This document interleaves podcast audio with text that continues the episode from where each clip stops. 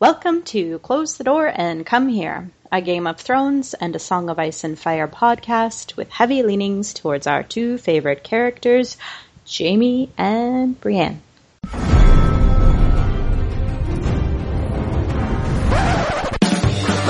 Was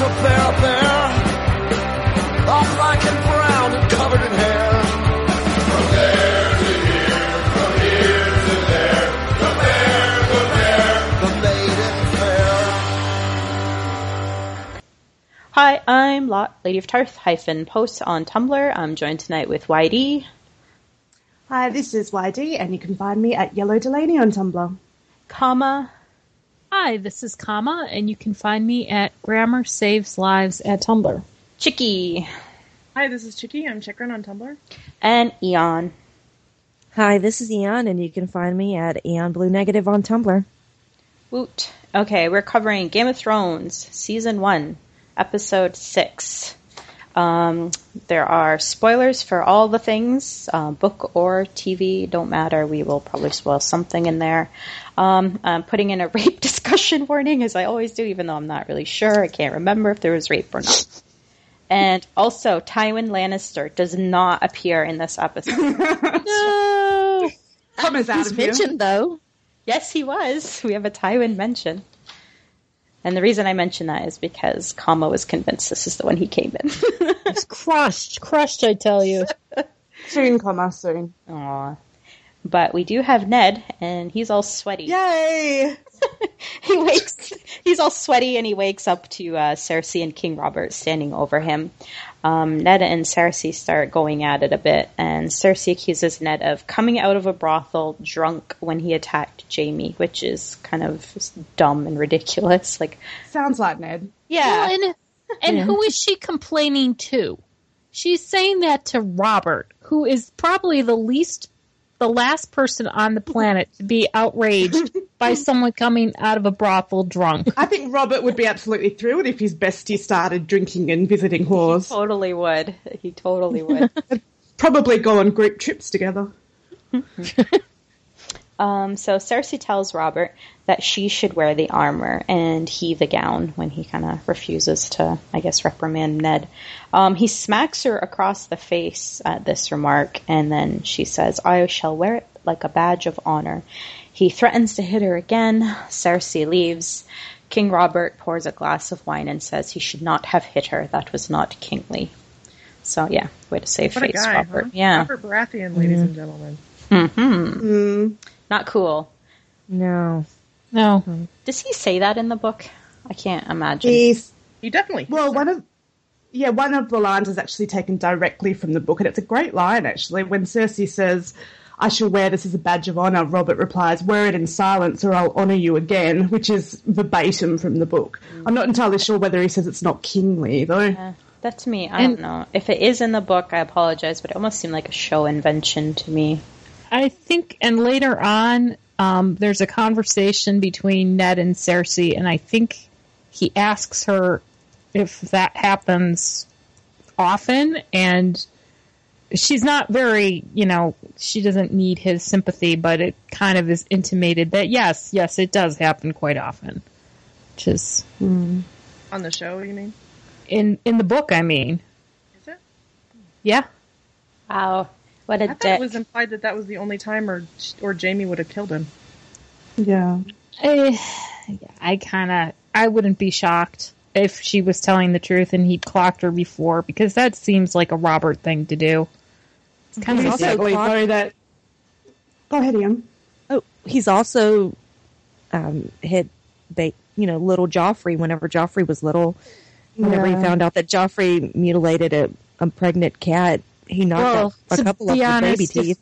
if I had done that, I would have been spanked or some. uh, Well, I think there are also been a psychologist yeah, you called probably in. would have been taken to a doctor. I think several times.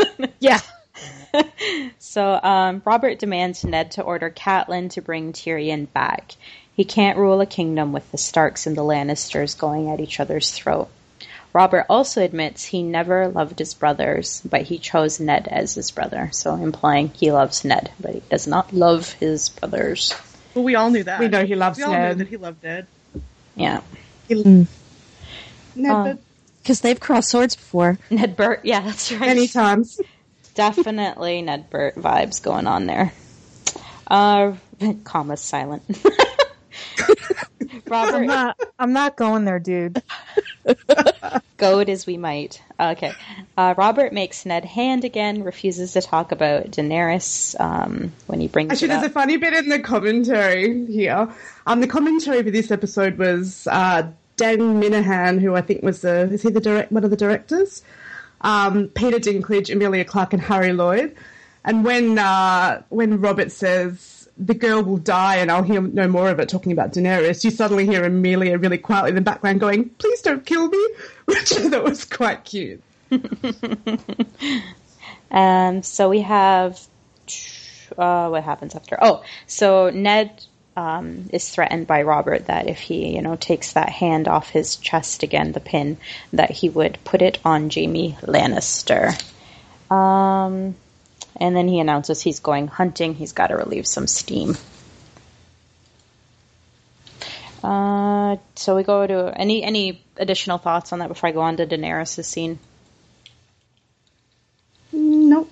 I mean, other than that, we're missing the Tower of Joy dream that I think people were expecting. Yeah, there's really nothing else to talk about. Yeah. Okay. Uh, so Dany, um, she's got her dragon eggs and she's putting them on the Barbie. that was for you, YD. she Throwing some snags on the Barbie. yeah, she picks it up, and her handmaiden rushes in to take the eggs from her, and um, she's her hands get burnt, but Daenerys's um, are fine. Uh, next scene, we have Bran. He's practicing archery. Um, so, of course, this is a Raven dream again. And he awakes to Hodor standing um, by his bed, and he's holding up the saddle that Tyrion made for him. Well, had designed. Yay for, for assistive technology! I'm so psyched they did that. Yeah. That's what that's called, by the way. well, it's a very nice saddle, and he's pretty happy to be riding it about. Because the next scene we see Theon, Robb, and Bran, and uh, Theon and Robb are speaking about the killing of uh, Ned's men and the attack. And Theon is egging on Robb to act, but Robb reminds him that it's not his house. Um, they're speaking, and then he notices that Bran has become quiet suddenly, and then he asks where he is. Theon replies, Don't know, not my house. Bran is taken by some wildlings. The men want to steal um, from Bran and run. The woman, who we know is Osha, um, wants to use him. Um, she speaks of him being related to Benjen and how Mance Rayder would like to, you know, have his hands on him. Uh, they tell her, piss on Mance. They are heading south. And uh, they seem smart. Uh, to do. So that's uh, we got Robb. He finds them. He kills one, and then he has Osha by the hair. The other has Bran at knife point. Um, Theon shoots him with an arrow. Robb is a bit spooked by Theon's actions. He yells at him. Theon says he saved his life. Osha begs for her life. Robb takes mercy on her, and that's the end of that scene. I, I was kind of curious because, I mean, I get sort of why every all the, especially the younger kids, are kind of annoyed with Theon all the time. But I thought Robb and Theon were kind of buds, and Robb is really kind of harsh on him. He's You even know- harsh on him in the books, though, too. He is a bit, but you know, I, I actually have had the question rewatching this season um, of how much uh, Benioff and Weiss knew about what was going to be in a in a, a Dance with Dragons. I kind of wonder if they even knew completely about what the Reek storyline was going to be. You know, it's funny how they set Jaime up so well for later redemption. Oh shit, I said the R word, but you know, they really set it up even in this first season, and you don't see much of that with Theon. Um, it's almost like they weren't completely sure what his storyline was going to be going forward. I kind of have questioned that because if you compare this to what I remember at least of season two, I think there's quite a, a tone shift with how they kind of handle Theon. He seems Because I much mean, more they're sympathetic with his constantly picking later. on him. And granted, a lot of times he is being an ass, and I get it. And I also get why small children would be annoyed with him because he's kind of a jerk to them. But it just seemed like some of the stuff with Robb, I was like, dude, what the hell? You know, I, I don't remember that from the book, but I'll take your word for it. it. kind of seemed like they flip flop with Theon's character a lot. Like at times it seems like he's one of them, and then other other times they're definitely you know constantly reminding him of his place. So Yeah, Yeah, we get the they feeling I they mean, I- are. I- they- oh, go ahead, YD. Oh, I was just going to say, I feel like I agree with you. I do think there is some sort of flip flopping, and I'm I'm not entirely sure if they knew what was happening with Theon's storyline either. But you do see this sort of constant reminder um, coming at him that you know this isn't your family, this isn't your house. He's really a perpetual outsider, despite being raised amongst the Stark kids, and it, it has to sting. And I do feel sympathy towards him. Yeah, I do too. I do too. Were you gonna add something, Chicky? I was just going to say, I do think they've done a really good job of trying to set up kind of the, the relationship between Bran and Theon fairly well, where, you know, Bran is not at all afraid of Theon and, and really has a pretty good beat on Theon's character, better than Robb. No one's afraid of Theon. Theon. Even even the whores aren't afraid of Theon. Not even a seven year old boy is, afraid, is You afraid can't of get no respect. It's like the Rodney Dangerfield of Westeros. Sorry. okay. So, uh, meanwhile, at the Eyrie, um, Tyrion is about to roll out of his cell. And this is one of those scenes that kind of made me cringe. And I remember not really particularly liking it when it first aired. Um, it's Was Tyrion it because of the portrayal of Maud, or it's really bad acting. You know, I know like Peter Dinklage is like a shining star. He's fantastic, but man, I just really felt like the scene was so badly acted. I felt like he wasn't great all episode, frankly. I actually was Yeah, he was off. going, yeah, what is this really oh, Dinklage? Oh, good. It wasn't just me. Uh, he was doing that scene chewing hamminess thing throughout the whole thing. He really was, and he's been better. And it wasn't even the accent because I've learned to sort of just accept that that is how his Tyrion is going to talk. it was it was very exaggerated, over the top. Um, in a show where, while sometimes that's called for, it really didn't seem to be there, particularly in a one-on-one with this jailer, who seemed you know, to be it, kind of it's funny in the slow. commentary that um, Peter Dinklage actually refers to the fact that he wasn't entirely certain of his motivation for a lot of this episode. So perhaps that is what is happening here. Well, it Yeah. definitely came through for me anyway. Yeah. And I'm kind Yeah. of, I'm really glad you guys felt the same. Um, so Maud uh, comes in through the, the door and uh, Tyrion immediately tries to pay him off. He gets smacked around a bit for not having the gold on him, and uh, uh, that's pretty much the end of the scene. But we'll see them again later. Uh, the next one is Syrio and Arya. She's kind of mopey, doesn't really feel like practicing. She's upset about Jory being killed. Syrio gives her some um, fighter's philosophy, um, admits smacking her around a little bit, forcing her to, you know, pick up her sword and practice. They speak of gods, and uh, Syrio tells her that there is only one, and it's the god of death, and that, what do we say to the god of death? Not today. Not today. I was hoping you'd answer back. you kind of have to. yeah. This was an interesting. I never caught this before, but he basically tells her you have to separate yourself from your troubles, which is true. But it's like the beginning of her learning to di- what they call disassociate. You know, you kind of take your mind away. You're not thinking of who you are, what your problems are, and you're focusing on the task, which is going to be her main survival mechanism going forward. And I think this is the first instance of that.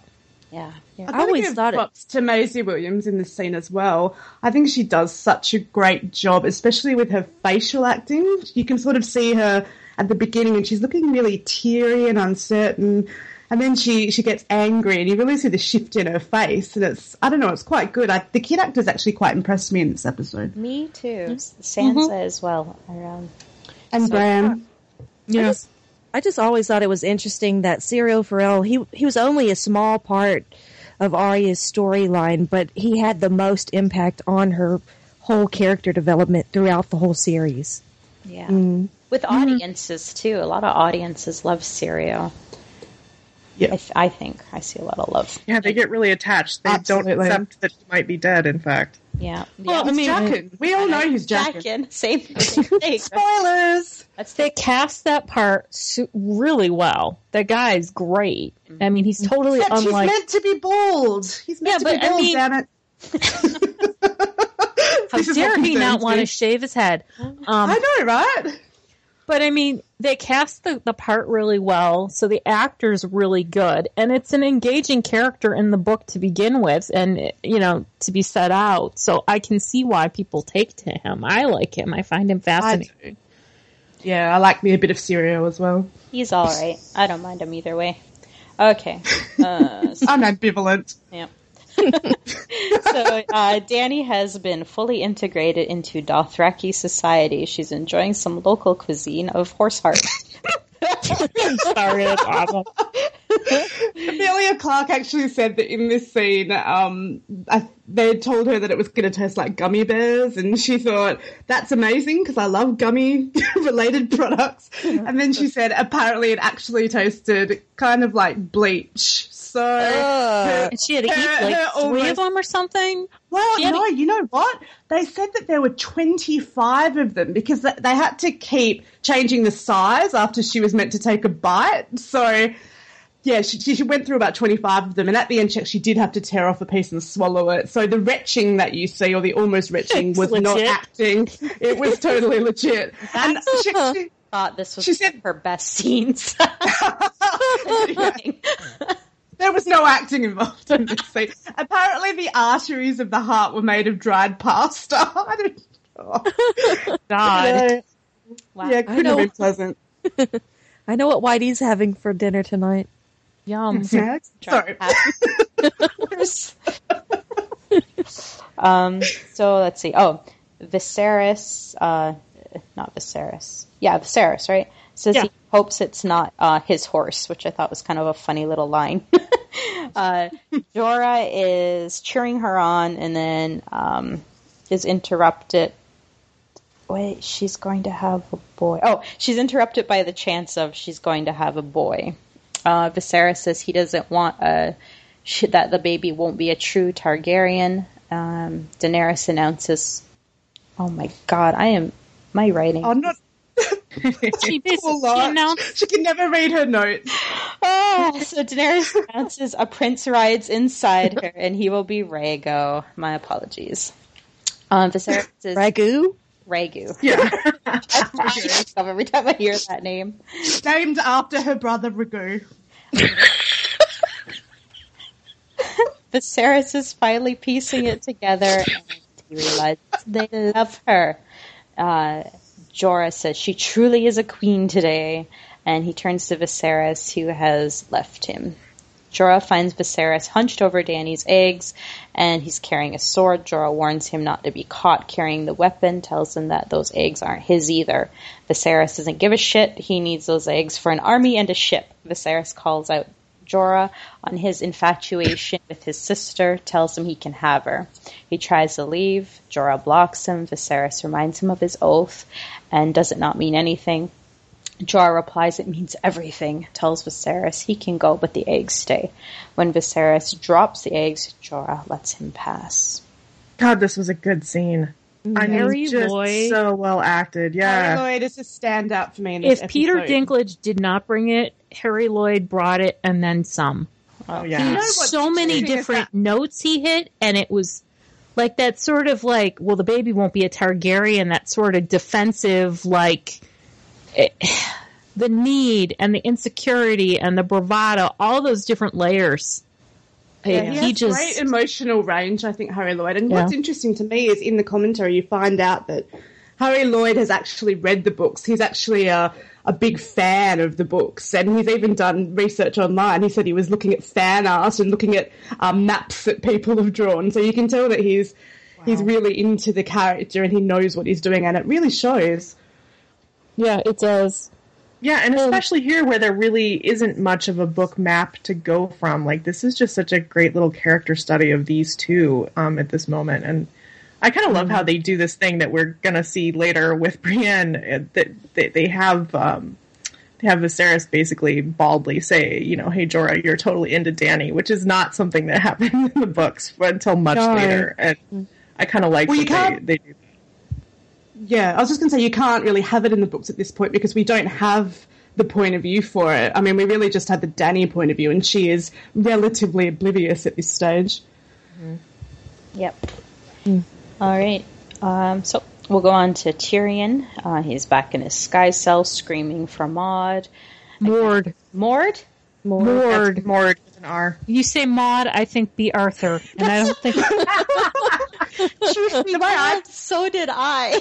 to be fair, the way I pronounce it is Maud as well because we don't have the R sounds that you guys have. Right. Now think of it. How much better this would have this would have been with Bea Arthur as the jailer. It would have added. Oh Actually, it would have been way more amazing. I'm having the best mental image right now. Dig her up, make her more.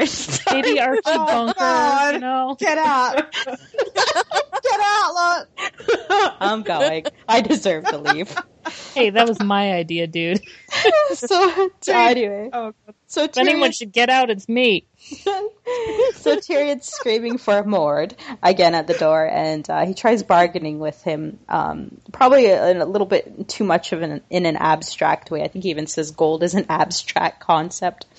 Um, he uses uh, his name as a Lannister, makes a deal for of gold for a message to be delivered to Lady Arryn. Uh, he says he tell her I wish to confess my crimes. Um, and then in the next scene, we see him in the throne room and uh, he's going to confess his sins, and which is he's lied, he's cheated, he's gambled, he's whored. Um, he's convinced others to do violence for him. He stole a naked girl's robe, describes her boobies, stuffed his uncle's boots with goat shit, and another boy was beaten for it. Is this Kevin's boots? Feels like Kevin, doesn't it? Yeah. And uh, he beat off into turtle stew, and he hopes Cersei ate it, which I loved. Oh, God. Uh, so he also said he brought a honeycomb and a donkey into a brothel, and then he is cut off by Lysa. Just so did he go to Tijuana, Mexico for this this jackass and honeycomb part? Sounds to me like someone's been to Tijuana. yeah. so Yeah, like, this just this really just was, I think, maybe Dinklage's poorest delivery that I've noticed. This scene, Yeah. it was just a complete miss for me on a It's rewatch. way over the top for me. It's very Yeah. indulgent. Yeah. Yeah. And it's, it's not, it's a bit of a divergence from the book. It happens in the book, but they added a lot of extra stuff to the dialogue for Tyrion here, which I thought was totally unnecessary. I They- think I think it's the type of thing where you he probably felt he could go over the top, but it's more like it's like soap opera acting to me. It's Yeah. not quite that bad, but it's very. I get to be big and emotive, and you know, and Yeah. really, uh, and it it just sort of it was too much. yeah, he knew it was his scene, and he certainly chewed that scenery. I don't know. My Mhm. take on it, and it's funny who was it? YD said from the commentary that he said he wasn't sure what his motivation was. You know, when I was watching, I was like, it's like he doesn't buy the dialogue and he's not happy with Yeah. it or something. Was kind of the impression. that That's the impression I got as well. See that? I will. Sometimes, sometimes actors get a little bit that way, and when they aren't happy with the lines that they're supposed to deliver, they just kind half-ass of walk it. Off the right? top. Yeah. They hammered up. I was gonna say I did kind of like the part where he like did the jack off, jacking off motion, and you could hear his like chains clinking. You would like that. I will say that every show watcher I've known has loved this scene. Yeah, I agree. Yeah, I've heard that too. It's also a really nice setup for his later trial in, um, well, I guess it was season four, but in A Storm of Swords. but yeah, yeah. I can see how you would find it funny and entertaining if you weren't aware of Tyrion's character from the books. Right. Okay, so uh, anyway, yeah, Lysa interrupts him. Um, Catelyn asks about Bran and the attempt to murder on Jon Arryn. Tyrion replies he has no idea about that. Lysa orders Tyrion taken away. Tyrion demands the king's justice and he wants a trial. Lysa shows him the moon door. Um, immediately, Sweet Robin gets very excited, and apparently he's going to be the judge. it does not look good. Tyrion No, and I- demands a trial by combat. A few knights immediately step forward to offer their service, um, and then a knight, uh, Sir, is it Sir Vardis? yes, Savardis. Yes. Oh God, I got one right. Um, is asked by Lysa if he will uh, avenge her husband. He will gladly take on Tyrion's champion. Tyrion asks for Jaime. Um, and he's happy, he's happy to wait for Jaime. Lysa denies the request, and Tyrion asks for a volunteer. Bronn steps forward. That's the end of that scene. So you know what I have to say? What? Not only was I distracted this scene by Dinklage's poor acting, but was anyone else kind of distracted by all these ladies in this veil type dress clothing thing that they have going on? Why are their boobs so totally unsupported in this costume? I just like take total offense at this as a woman. Like, Can I just say, offended on their behalf. I I know Michelle Clap. I think it's Michelle Clapton who's the costume designer, right? Yeah. Does that sound right? She gets Yeah. a lot of props, but I find a lot of her choices um bizarre, and I don't get where she's drawing them from. Like I don't understand. Like in some cases, like I think she does fairly well with, let's say, the Essos people. I, I kind of like where she goes with that. But a lot of the stuff she's got going on with the Westerosi crew, it's like, uh, I don't get this at all. I, why would anyone do this to themselves? Yeah, You know? I, I mean, like I think she gets much better as time goes on. But I was just looking. I mean, I you always kind of remembered Kate Dickie as as Lysa in in the dress that she wore, and it's you notice it more just because she can pull it back so that she can expose her boob at any time to breastfeed her kid. But when you're looking around at the other women, I was just like. There is no way that women are putting up with being like clothed up to the neck and yet having absolutely no support of any kind for their breasts. This just doesn't make any sense. Maybe they're all breastfeeding. You don't know. For sure, sure. I was going to say they're probably doing it in support of their rule. Yeah. Well, they, I mean, Maybe she made The- the style popular. Hey, I could argue that point. Sometimes. Well, I mean, a okay, but let's take. Yeah. Can we take that a little further? Because I mean, I do get that she does that particularly later on in the series between um, the Cersei faction, who dress kind of like her, and the Margaery Tyrell crowd, and that to me makes a lot of sense because they're you know one woman, they're two very popular or powerful women, and that they're they're basically trendsetters Yep. and there's this war between them fashion wise, and I get that. But up until very recently, I cannot see Lysa Arryn having any kind of pull with fashion. Basically, because she would have been in King's Landing, which they've stated on the show with her husband, and I really can't see anyone giving her the time of day. I see. So now she's Stay in the tuned for the next episode of Project One Runway Westeros. Well, now she's in the Vale. She hasn't been there very long. They've established it's only been a matter of months, and suddenly all these women are dressing like her in this, excuse me, I astastic see your outfit. point. I see your point. Yeah. It makes That- no sense to me. That theory does not hold water. Damn. I think a lot about this stuff. It bothers me. I will was say thinking a though, lot about it during this fucking scene. I'll tell you that. I will It's say though, like- what I've enjoyed about the costuming with Game of Thrones is I think the designer has done a fantastic job of really making the costumes look regional to the areas. Like, Oh yeah, you can always tell with the Northerners, the Southerners, people from the the, the area. I think they've done a great job of that. the hairdresser though needs to be found and shot. I wonder if they changed. We should look that up. I wonder if the first season was someone different with the hair than later seasons. Because I have has to never understood what, excuse me, what, why am I apologizing? We swear all the time on here. I have never understood what the fuck is up with Cersei's hair. It's Oh, in the first season, I know it's It's ridiculous. why would anybody do that to themselves? I just, hey, they had a cheap wig budget, okay? but I mean, there are ways to make, I mean, you can pile braids on top of somebody's head and make them look vaguely attractive. That's more like, I'm just going to braid a bunch of hair and randomly stick it up there with, you know, in the weirdest possible way. Aw. Connor, they had to cut into the hair budget to film all those rape scenes, okay? It was important.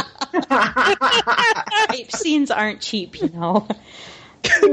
All right. Okay. Uh, Also, but no, the content of the scene, I do like how they set this up, and this is really what made Bronn such a fan favorite. I feel the way that they treated him on the show. I mean, oh yeah. I don't remember him getting a lot of book love before before Jerome Flynn got a hold of him on the show. Yeah. He's pretty damn cool. yeah. Like, Yeah, I also, I've got to say, I really enjoyed the little nod to to Tyrion and Jaime's bro bro love when Tyrion uh, names Jaime as his champion. Because really, all I can think about when he does that is Tyrion's line in uh, A Storm of Swords, where he says, "You know, they made me fight a battle without my big brother to protect me." Oh, babies. Yeah, high pitch whine. You know, I really like the placement of the moon door in the show Yeah, versus very good. placement in the books because in the in the books it's on a wall, What? but in the show it's on the Oh, yeah it's a, it's at the wall. And, It's, and you know, Martin has it's- even come out but and it's on the said floor. he thinks it's better in the floor. That It makes a hell of a lot That more is. sense. Although, again, scary. logistically, how does that work? I mean, it, isn't it like a giant? ropes. Shh. Shh. I'm not supposed to ask those Don't questions. ask. am Don't I? ask these questions. All right, all right, all right, all right. Okay, so um, we are on to a hunt in the woods. Um, it's Robert Lancel, and Lancel is giving Robert wine. We also have Sir Barristan and Renly there. And Renly uh, looks so miserable. oh, Oh, no, I have can an blame answer on the hair. what? The Oh. hair designer, excuse me, is a man named Oh no, not Alex- again. Kevin what? Kevin Alexander, and he has been with the show since 2011 So for 40 there. episodes. So same dude. He's the one responsible. maybe maybe the maybe the clothing and hair designers just had zero budget the first season, and That's that I'm explains some of it. Maybe he. Connor, are you writing an angry letter to this dude right now? No, Okay, there's no point. all right. We've spent enough she time. sounds so defeated. There's We've no spent point. enough time on clothes and hair. I'm on to the hunt because I have something else I want to bitch about. Um, during this hunt, I I couldn't get over Lord Barristan, Lord Barristan, Sir Barristan, and his chainmail. Like they're on a hunt. Why the fuck would he be traipsing about the woods in chainmail? It's not the Makes chainmail; it's the noise. full plate. Why is he wearing full plate? That's the Doesn't that make like a lot of noise? makes like a lot of noise. You're Yeah. gonna scare animals. that Well, it just isn't. what? It isn't Maybe- practical for walking on foot either. I mean, for no good It's reason. meant to I be mean, like on a hunting, he doesn't horse, right? Maybe if Yeah. Robert had been wearing that, he wouldn't be dead now. Yeah. Yeah. Good job. so really, Barristan. he Good should have taken a, a leaf from Barristan's book and been in full plate. Yeah, with no chainmail. Anyway, it's a beautiful forest. I have to say that it's beautiful scenery. I love all the by the um the talk between Renly and Robert, and you can tell Renly just has no interest in being out there in the woods talking about imaginary women that he's he's screwed Yes, so unconvincingly. it's just pure misery for Renly. Even Rob- Robert's like, eight. so have, have, yeah, Robert's like, so have you banged any uh, chicks from the Riverlands? And Renly's like, oh, yeah, I think I did once. and then they talk about making the eight. Oh my god! the best. yeah, Our and favorite. Renly objects to. Uh, he kind of snaps on him. He kind of objects to his reminiscing of the good old days. You know, when there was war and dragons and the Mad King. And uh, Robert tells him to watch it. Renly storms off. Lancel brings Robert more wine. More wine. More wine. I gotta say, Renly's got a real strong point here, and I've never really been all that impressed with Renly Booker show. But he's like, you know what? All this rep, because this is what Robert's been doing since we've seen him. It's the good old days, and wasn't it great when we were young and, you know, without all these responsibilities? And Renly's like, dude, there never were any good old days. And kind of like when people reminisce about like I don't know the fifties or the sixties, and you're like, um, are you forgetting about all this other shit that happened? It's also another mechanism by which to introduce a little more exposition about the Mad King and whatnot, a little bit more history. yep. Uh, okay, the next scene we see Ned, and he's in the throne room. A man is there, and he's recounting some of the savagery that has been inflicted upon their homes, farms, and children.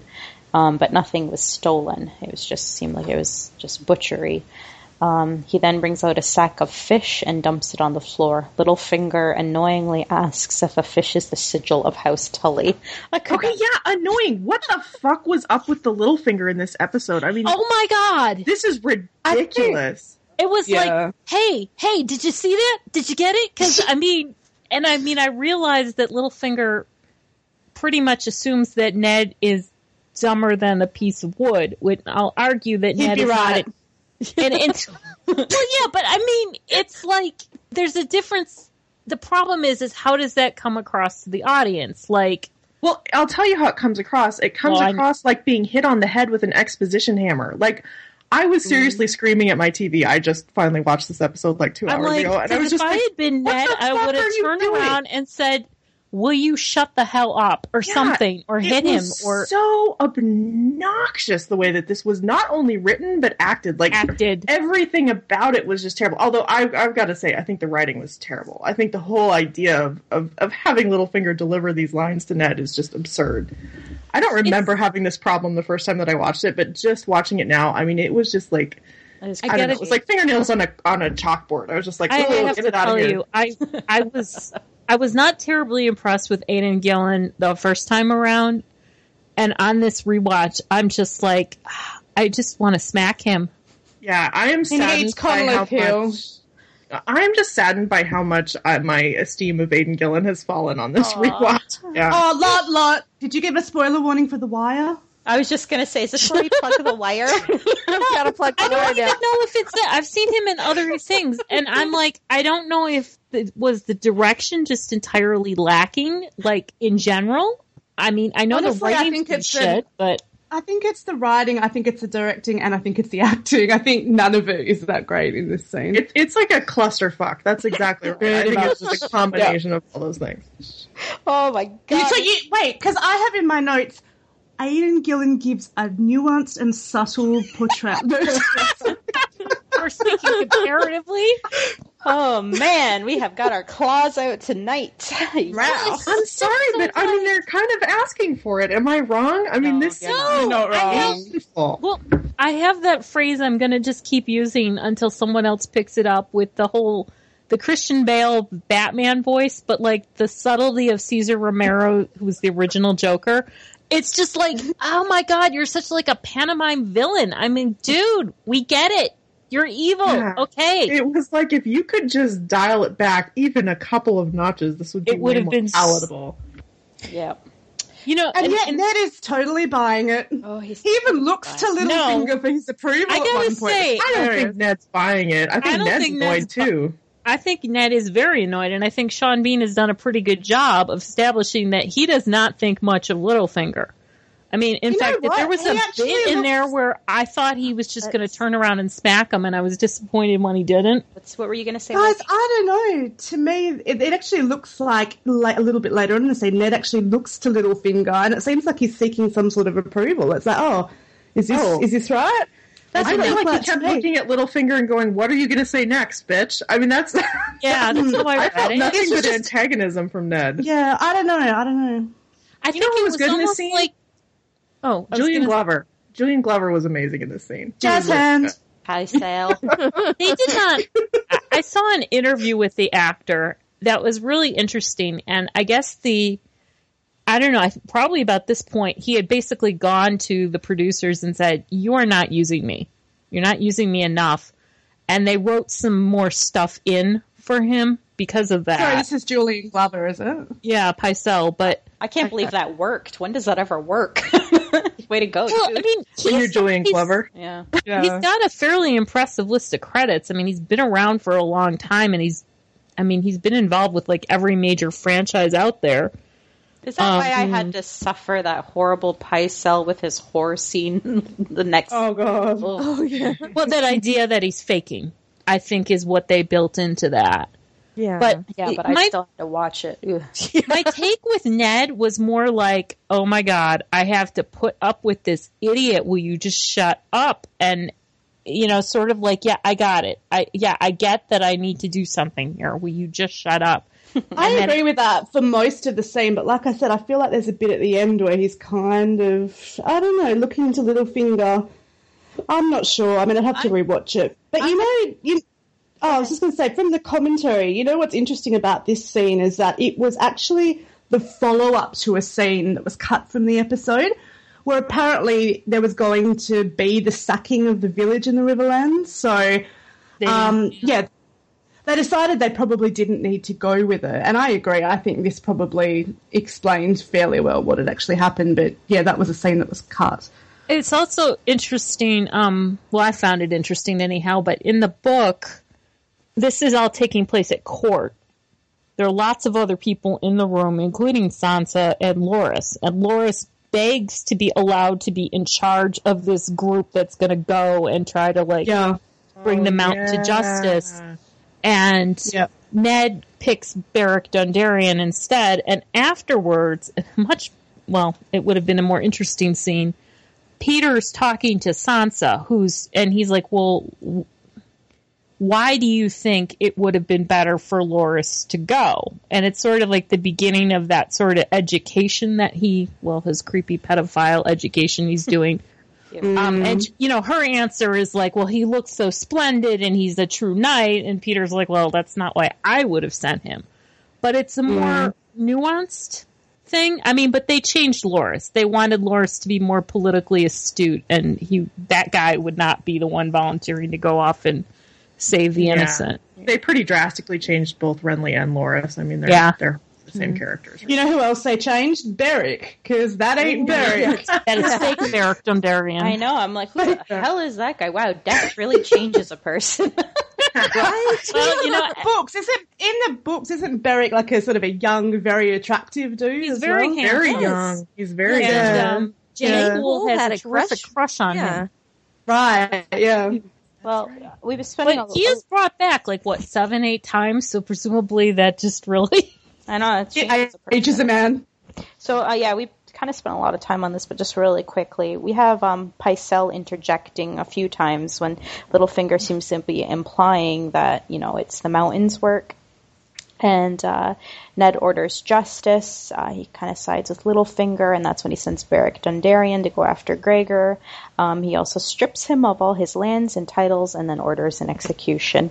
Um, Nord- Ned also at this point orders Tywin to King's Landing or be branded a traitor. Littlefinger calls them. Now, correct me if I'm wrong, but that didn't actually happen in the book, did it? He didn't actually summon Tywin. Anyone know? I feel like the the first bit definitely happened Well, with the I think he the mountain. did. He is trying to get him. To, I can't remember exactly, but I think the idea is that he will force Tywin to make an appearance or answer for it or bring the mountain to justice. I think it's a fairly Chicky or Eon could probably back me up. Uh, here. no, I think- don't remember. I don't remember if he Yeah. if he orders Tywin or not. I'm not sure. All I know is I think it's hilarious that he said that Tywin had to be there in a fortnight, as though you could get from Oh. Casterly Rock to King's Well, Landing. in two weeks. Yeah, but they've already started. I thought it did. It took a couple seasons for them to invent the time machine. There, you know, the one that takes them, or the what is it, Littlefinger's magic travel machine. But no, they're already working on that. Yeah, a fortnight, which is 14 days. uh, yeah, I'm so proud of Never you. forget. a check from the Never forget. Westerlands to uh, King's Landing. That would be not happening. I I do kind of love the way Peter looks. Like, like he looks kind of shocked at how scorched earth Ned has suddenly gone. Like, okay, I can work with this, but dude, I was not expecting that, which is kind of fun. Okay. Um, so anyway, yeah, they, we end with Littlefinger saying gold wins wars, not soldiers. Ned says, well, then how come Robert is king and not Tywin? And uh, it's a whole lot of answers for that, but I'm going to It's ignore up it. to lot Tywin would be king. Yeah. But it's a good point. I mean, I think I think Peter's missing a little. Well, he's not as bright as he thinks he is. Well, no, it's not a good point because um, Robert had, you know, he's a Baratheon. He's got the blood. That's why. And no, it's not Absolutely. just that. No. No, it's And- not just that. It was It definitely is. a might makes right, and it was also that that it was PR. I mean, Robert had a great story, and that is really what got him the Iron Throne in the end, and the support of the little people. Yeah. His story is Robert a, is, is- a fairy tale. Robert Yeah. is completely bankrolled by the Lannisters anyway.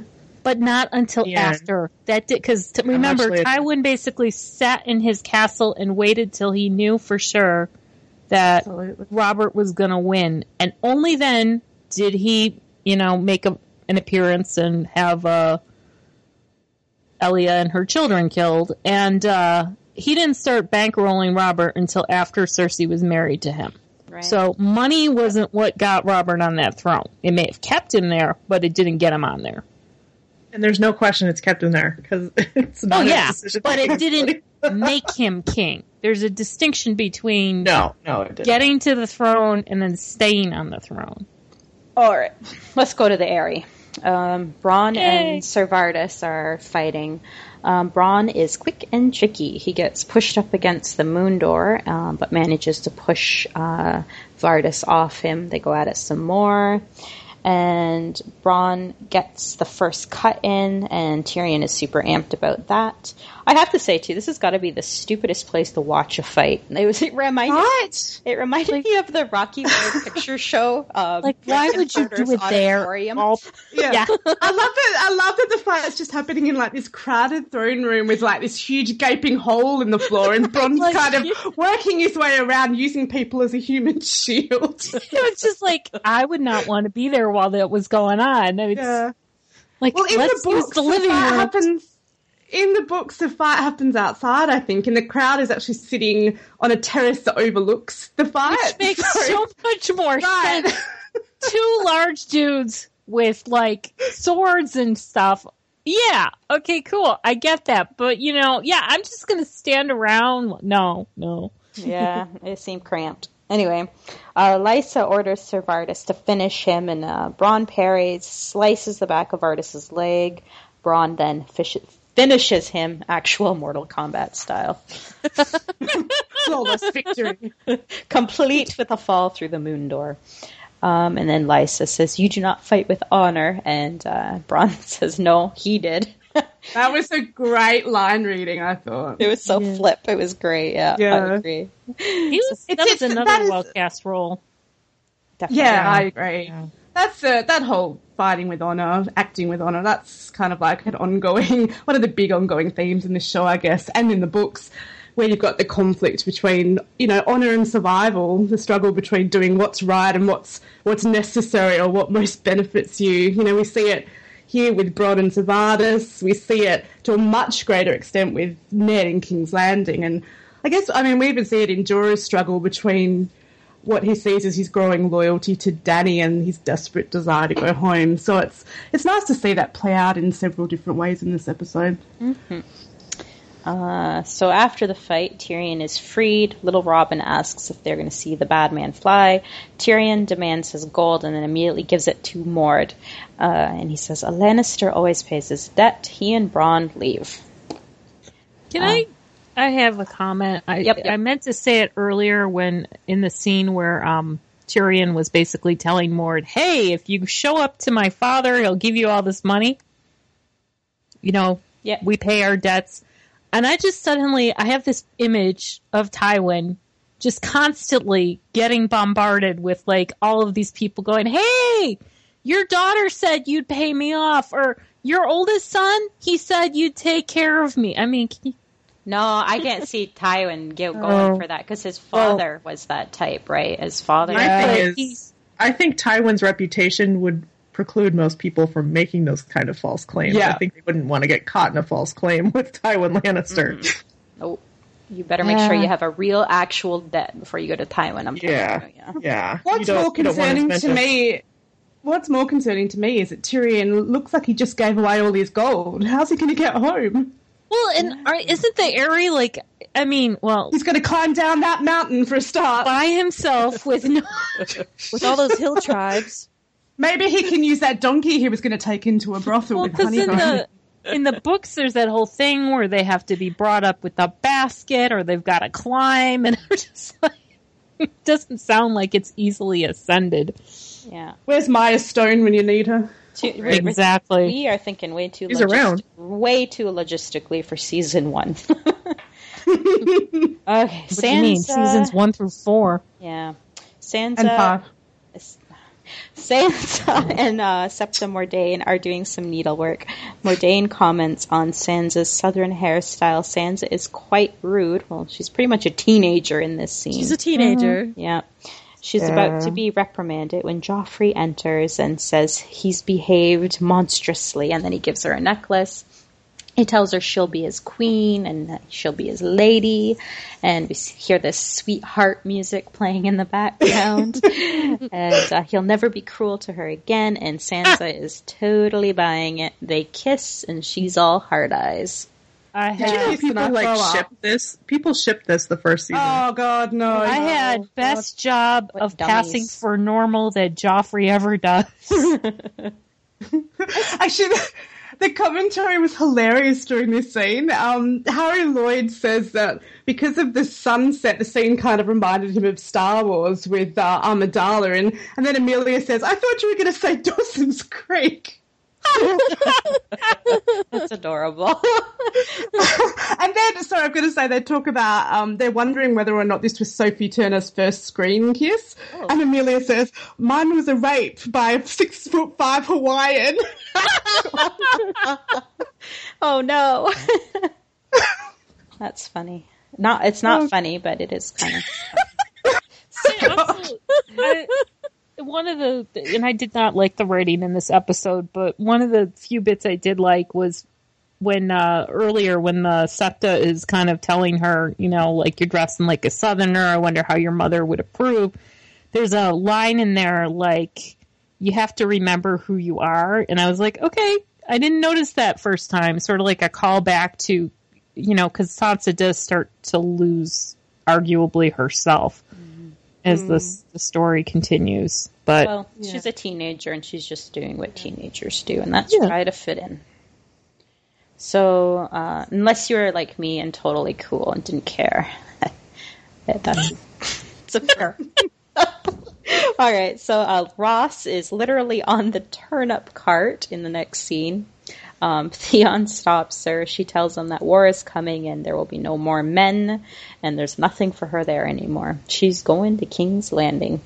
Theon wants to see her vagina one last time. He tosses her a coin. She flashes, and he says he's going to miss her, and she says, I know.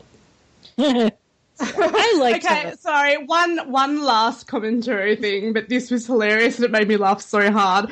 Um, so yeah, Theon tosses a coin at Ros, so she'll show him her hoo ha. Vagina. Vagina. Vagina. Um, so she, she yeah. pulls her skirts. She pulls her skirts aside, and you, you see it. And then Daniel Minahan saying, "Oh, so that was done with some help from CGI." And Emilia's like, "Was it?" And he said, "I meant her catching the coin." and Peter says, "Peter says, oh God, my CGI bill for season two will be huge." That is hilarious. That is hilarious. it's a great commentary for this episode. I, I recommend you actually listen to it with commentary if you I think ever I will have it. to do that. um, Ned, uh, in the next scene, enters the room where Sansa and Arya are, and then he tells them that he's sending them home. They both freak out uh, for different reasons. Uh, Sansa is upset about having to leave Joffrey. She's supposed to marry him and have his babies. Ned, Oh prom- God. Ned Honey, promises- go. Just run. Go. yeah, we all know that. Uh, Ned promises to find her a suitable match, someone brave, gentle, and strong. And then she says she doesn't want that. She wants Joffrey. I at the little laugh that Arya and Ned share there. Yeah. It's quite hilarious. I don't want someone brave and gentle. I want him. I love that too. And then uh, Arya calls him a stag, like his father, when Sansa says that he's a golden lion. And then you kind of see this light bulb go on with Ned. he, This dis- aha moment. he dismisses them. Uh, and he opens up his ponderous tome, and then he reads the lineage of the Baratheons, all black of hair except for Joffrey. And that's that. And we And go on. Joffrey has the crown of gold. Mm, double meaning uh, episode It is title yet again. oh, Yeah. Wait. Yeah. I'm thick. I didn't pick up on that. Okay. So Dany party. There's dancing, drumming, roasting of horse, I'm assuming. Viserys comes in drunk. Jorah tries to escort him out and he gets upset. One of Drogo's men says something that makes the others laugh. Khal Drogo points to a corner and tells Viserys that's his place. And uh, he responds, that's no place for a king. Viserys draws his sword, points it at Daenerys. Um, he's not supposed to be. He's not. They're not supposed to shed blood in their sacred city, but he can. He wants the crown that he was promised. Um, he can keep the baby. He tells uh, Drogo, but he's gonna cut it. But he'll cut it out and leave it for him. Drogo says something. Um, Dany translates. Yes, you shall have a golden crown that men shall tremble to behold. Drogo steps between them, places his hand over her stomach, orders men to grab Viserys. They break his arm. Drogo then puts his belt into the pot, and the gold melts pretty rapidly. Wait just a sec. Wait just a sec. I'm melting some gold. I just threw it in the pot. Just a sec. It's done. Um, hang on, hang on, guys, guys. According to the commentary, this was special Dothraki hybrid gold that has a lower Right. melting Gosh. point. Super fast. I actually had to look this up, but yes, gold has a melting point of over a thousand degrees Celsius, so probably hadn't heated to that at that stage. Yeah. Damn, that's a good pot. And Yeah. Mm-hmm. Viserys begs Dany for help, and then Drogo pours the molten gold over Viserys' head.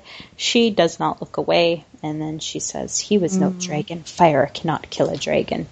Credits. Love, love, love this scene. I still remember my first viewing of this scene, and I remember being absolutely gobsmacked by it. Um, on the floor. and I gotta, I gotta give like huge props again to Harry Lloyd. Um, I just, it's funny how he really does an amazing job of straddling the line between portraying Viserys as like a, a psychopathic egomaniac, but then also making him quite pitiful at the same time. There's He still- just and motivated. Well motivated. he keeps right, it motivated. yeah. Yeah. Mm-hmm. yeah, and he, he just look- does this really nuanced portrayal, and he, he manages to bring some humanity to the series. And to me, it made his end seem both deserved and tragic, which I thought was just really, really great. there's that there's that I don't it's it's like a flash where for a brief second he thinks he's gonna get what he wants. He's like, Oh, that's all I ever wanted and it's just so vulnerable and it's like Yeah. and especially in uh an episode where there there were some fairly indulgent performances, it was wow. It was a huge standout. And isn't it funny how just last week we were talking about the "be careful what you wish for" trope? That this is like a like- prime example of that. Okay, oh, It's a yeah. literal example. he kills it. He brings it, and I have to say, I don't think he had like an off.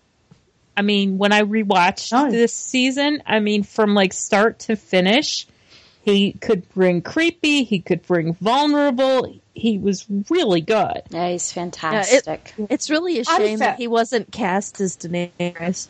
oh my god. wait, wait, wait, wait. Viserys is still alive, though, right? oh, that would be brilliant. Please bring Viserys back as Daenerys just- Targaryen. He just needs Emilia's wig, and he's good to go. Start like a letter writing campaign. Do you think anyone will notice if in season five Daenerys is played by Harry Lloyd? Everyone be like, "Well, she's so good! Wow, what are they?" Yeah, I gotta say, I was. Uh, it's really sad that we had to lose him from the show so so soon. It would be nice. To, do you think they could bring him back in a flashback as like uh, I don't know Rhaegar or I don't know? Well, they have cast, uh, is it Aegon? Well, Right. if they ever decide to, to cast Aegon, he could totally be Aegon. There we go. We found Yeah, a solution. um, yeah, I think too, like the scene with the gold crown, it uh, left an impression on me too, and it was right up there with like the the, hor- the horse decapitation by the mountain, the boob of Lysa Arryn, and then this gold crown. You know, I did kind of think whenever he hit the ground, it made that ringing metallic sound. That was a little bit cartoonish right there. yeah, because it's an earthen packed floor, right? Right? Yeah. See, There was some only hidden people like us. Well, I don't know. This kind of stuff always brings me out of it, but still, it was a great moment. I like Jason Momoa too. I mean, he was really good with the whole like during the whole party scene. You know, like, hey, that's you know, that's my son in her and all that, and even as um, oh, I can't think of her name. One of Dany's handmaidens is basically translating.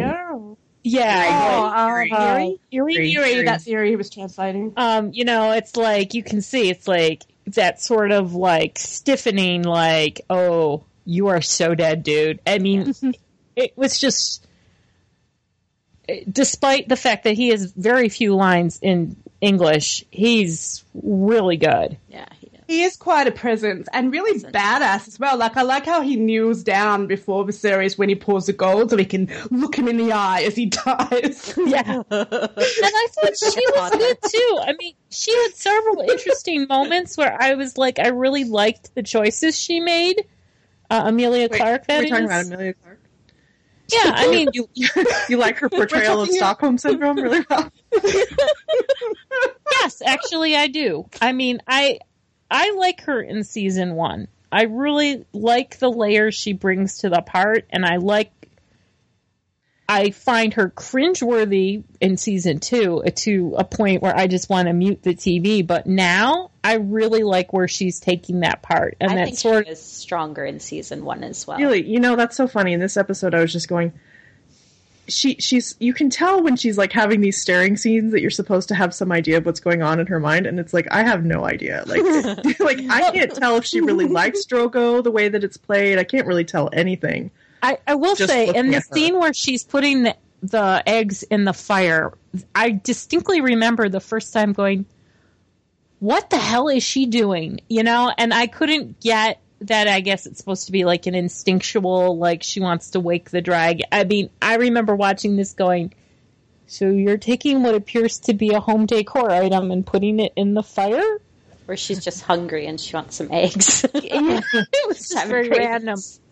But I She really liked her eggs for s- breakfast. this last scene. I really liked it.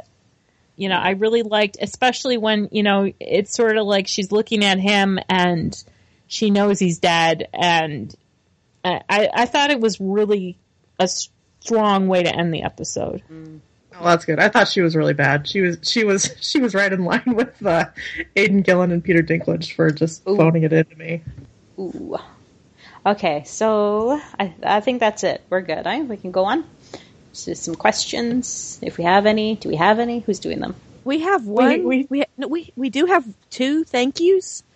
Um, one is from the lovely Crayjoy, and she says, "Ladies, beautiful, glorious ladies, I'm finally catching up on the podcast, and you have me laughing like an idiot at work. Only about 20 episodes to go, gosh. almost there. It's great to revisit the book chapters and old epis. Thank you for continuing." To do this awesome pod every week. You rock, Cray. So And we did- aw, Craig. Hopefully, she still feels that way after she listens to I me was just going dissing, to uh, say, Crayjoy, Peter, I'd but- love to know when your laughter turns into sobs. Just when that happens. Please write back and let us know when your soul is destroyed. we also had an anon that said, "Will Chicky be back soon? She's so hot, and I missed her a lot." Chicken, What's going on? the Tumblr Chicky, mail. stop sending anons Yeah. into our podcast. I'll stop. I'll stop. Why, why did, did we have any anon questions? Oh, funny you should mention. You we guys. totally do. we totally do. So here is uh, the first question, and that is very, very pertinent to this episode. Would you rather wear a molten crown of gold or eat a bloody raw horse's heart? Um, I'm going to go with horse heart. Yeah, me too. Only one of these man. will kill you. Only one of these will kill you. So obviously, you're going to pick the non-killer one. I'm I mean, I have to go love with- the taste of bleach, so I'm going to go with the horse's heart. Too. I'm gonna have to go with the horse's heart. I'm just gonna have to add a little bit of Tabasco to it, I mean, I I'll, should be I was going to say everything's good with hot sauce. I'll eat anything Yes. once. So. Guys, I, I did eat horse one time, so I definitely would eat the horse. You horrible. I don't. All right, and we have one more question. If you could furnish your house with a moon door, would you? If so, why? I did. I have already. Is it in the is it in the floor or on the wall? Put it on the wall. I didn't know that it was so much cooler to do it in the floor. I would have. Oh, dude. Doesn't dude. that Well- technically make it like a hobbit door when it's in the wall? I, I live on the first floor, so putting it in the wall is not very effective. I will call that my back door. Um, also, I think my landlord would really object if I just chopped a giant hole So does into it- the wall sorry, I or the have floor. a I have a question. Does the first floor for you mean the one on the ground? Yes. Okay, so we call them ground floor. See, first floor to me Yeah, well, would prevent you also would, would be a big problem if you put one in the floor.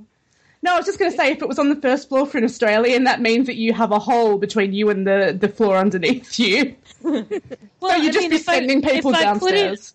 if I put it uh, in my my floor, that would lead to my basement. I mean, again, it's not much of a drop. I don't really see the point. If I lived on a mountain, maybe I would. But aren't you like assuming that? I still don't understand how this actually works in the floor. Like, is it an overhang? I think you're overthinking this. Come I on. think- I Yeah. mean, but I mean, logically needs, like, a speaking, it's this diagram. room. I'm not drawing that. It's a room. There's a hole in the middle of the floor. So where is this castle being supported? What's beneath this Oh, It's castle? just a small hole. Like it's not like in the middle of the room. It's not like on the Okay, edge, have- like it's overhanging, like on pylons. It makes no sense. Okay, imagine it like Wile E. Coyote and the Roadrunner. They always have those like stone ridges hanging out. So they just basically sky. draw Just a drill- square in the floor, you open drill it. a hole into the floor, and there you go. There's your moon door. You're welcome. I would totally Guys, have a moon can door. we can we just talk about some hairstyles for a bit more? Oh god. Maybe the wire. Is that it for our anonymous questions? Totally Tom, anonymous Tommy questions, Carcetti yes. sends his regards. Yes, th- those are the end of our anonymous questions. okay. So if you'd like to send us some actual questions um, anonymously, you can at our Tumblr at close the door and comehere.tumblr.com. You can re- also reach us at gmail at close the door and at gmail.com. They don't have to be anonymous, right? No, the, the emails, it's kind of hard to be, but yeah, they don't have to be anonymous. I was just playing around with You that. can sign them. Sign your love for me, all you want. Yeah, Chicky would like you to tell um, her.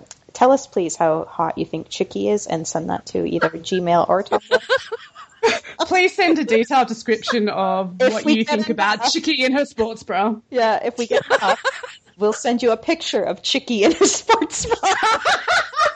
I would like to see a logistic of how the moon door actually functions. Oh, God. Oh come on, come that I'm not go of this, us dude. diagram- Please send us diagrams of how you think people's hairstyles should look. Explained the moon door, I thought pretty well. oh, and uh, bonus points if you're Australian and you um, leave us a review on iTunes. What about the UK people? They still owe us. Yeah, dude. What about the UK people? oh yeah, the the the UKers. you get four. I know what you're about to say. Chicky Then. sports bra. Sorry, Chicky. I'll stop pouring you out now. She's pimping me out. Oh my god. Oh my god. That's what happens when you send in anon questions about yourself. All right, this is this has been a fun ending. Oh I love you, girls. All right, let's take. Good everybody. Bye. Bye. Bye.